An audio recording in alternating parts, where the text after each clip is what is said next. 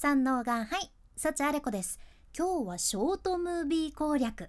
2023年はハードルを上げて下げるというテーマでサクッとお伝えしていきます。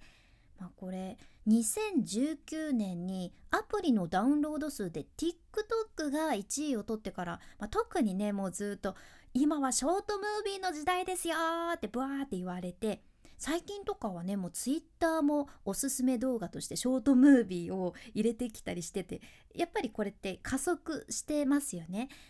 で例えば2021年かな？私が毎日インスタのリールを投稿し始めた時とかはねインスタのリール自体が始まったばっかりみたいな時でその時はそこまでみんなまだビジネス系の人たちもリールを出してるイメージなかったしというかまあインスタに参入されてるイメージがなかったしそんなにねクオリティもみんな高くないイメージだったんですよ。でまあ、もちろんその中でも写真とか動画作りのスキルをすでに持ってらっしゃる人たちはもうずば抜けて質の高いショートムービーを上げてらっしゃったイメージはあったけど、まあ、まだまだ参入してる人が少ないイメージでした。いやもちろん海外はもうバコバコバコっていうか バコバチバチあの 何て言うんかな バチバチビジネス系の方々がね入ってきてはいたんやけどうんまあ日本はちょっと遅いんですよねやっぱり。でまあもちろん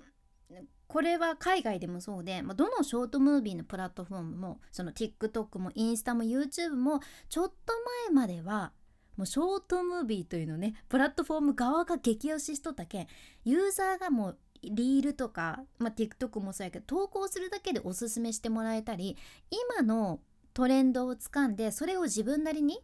動画に落とし込んで投稿すればある程度うまくいきやすいというのがあったじゃん。だこれも、まあ、もちろん全部が全部じゃないけど今よりは比較的しっかりコミットしたら伸びやすかったっていうことですね。でももう今ってもう結構ねこのショートムービーを投稿する人も増えとるしその動画の数も増えてるし見る側の人の期待値もねぐーんと上がっとってあまりにも何でもないという動画ってもちろん伸びにくくなってるんですね。じゃだからってもう普通のショートムービーは伸びないのかっていうとそういうわけじゃなくってまあ、でも去年とか特に2021年2020年とかと比べたら普通にしてても確実に伸びにくいわけです。うん、でこれはねこの前海外マーケターもおっしゃっとってなるほどなって思ったのが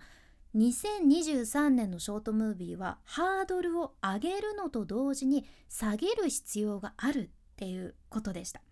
うん ハードル上げて下げたらもうプラマイゼロでどういうことですかっていう感じがするっちゃけどいやこれはねつまり一つはそのショートムービーの数も増えてるしもうみんなね全体的にその動画の質を上げてきてるからやっぱり自分自身もハードルを上げてもっとさらにいい動画を作り始めなければいけない時期っていうことですよね。でそれと同時にハードルを下げる必要があるってことなんやけどこれはまあもう今って動画編集アプリもねたくさんあるしインスタとかもデフォルトでリールをね簡単に作れるような機能が備えられとるけんみんなねもう一定の普通の動画は作れるようになってるんよね。やけんこそその普通の動画はつまんないって思われちゃってエンゲージメント得られなくなってる。前よりは確実に得られなくなってるっていうのは事実なんです。でも実はショートムービーの世界のその蓋をねふっと開けてみるとねよく見ると思うんですよ。別に音声も明るさとかもこだわってないようだしいやなんか特別にすんごい編集スキルを持ってされてるわけでもないしもうただただ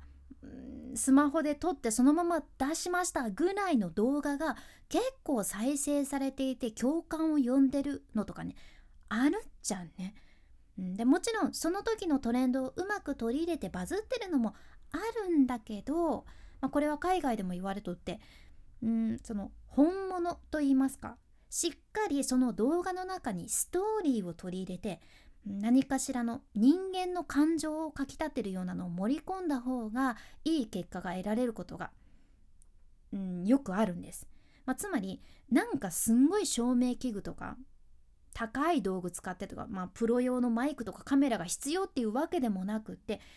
あと別に特別にその専門の動画編集者を雇ったりする必要もなくって逆にいつもいつもそのプロ級の上手な質の高い動画を作ってる人がいらっしゃったら逆に全然作り込んでない動画を取り入れることを海外マーケターも勧められてるんですよこれ。これなんでかっていうとそんないつもいつもすごい上手でかなり作り込んだ洗練されたプロの動画っていうのをねプロ級の動画を投稿されてる人か人とかってその人のフォロワーさんとかさなんかその人の素と言いますか未熟な部分とかリアルな部分人間らしさを出してる動画を見ることでまたその人の人間味というか親しみを感じることになるしこれがねすっごく重要なポイントなんよね。私自身リールを頻繁に投稿しとった時なんでフォロワーさんフォローしてくれたのかっていうところを聞いたところ、まあ、これほんと不思議なんやけど何て言うのかなめっちゃ私よりねめちゃくちゃすごい綺麗な動画とか上手な動画投稿されてる人いっぱいおるっちゃけど、うん、私はね、まあ、あんまり作り込んでないというか、うん、やっぱ素人感があったんでしょうね 本当にその人が発信してるというかリアルな感じがしましたと。幸あれ子さんの投稿を見てたら動画とか見てたら煽ってないし等身大であ本当の人っていうのが分かったからフォローしましたとかいうねお声はたくさんいただいたんですよね。うん、だからそれがフォローにもつながるのって面白いなって私もその時感じました。で例えばさめちゃくちゃすんごい俳優さんとか女優さんとかがさ前やったグータンヌーボみたいな普段は見られないようなそのリアルなその人の話っていうのをすごいフランクに話されてるのを拝見したらやっぱりね一気にぐっと親近感が湧くしまあねほんと不思議やけどそういう人間らしさというのとかその人の素の部分というのが信頼につながるわけよね。であとこれも別の海外マーケターの投稿であったんやけど中途半端なコンテンツはもう存在しないっていうことなんですよ。だけどユーザーはトップクラスに洗練されたプロ級のコンテンツを求めるのかあるいはもうとんでもなくひどいぐらいのそういうもう生の現場のリアルさがあるような本物のコンテンツを求めるかどっちかっていうことなんです。だからハードルを上げて下げるっていうこれがポイントなんよね、うん、あとはまあそしてもう完璧にしようとは思わずに投稿ボタンを押すっていうことですよね。これもめっちゃ重要で、まあ、私もこのポッドキャスト毎日更新するっていうのにあたってやっぱりね完璧にもう毎回仕上げようとか思っとったらもうね多分私おばあちゃんになるまで投稿ボタン押せないと思うよね。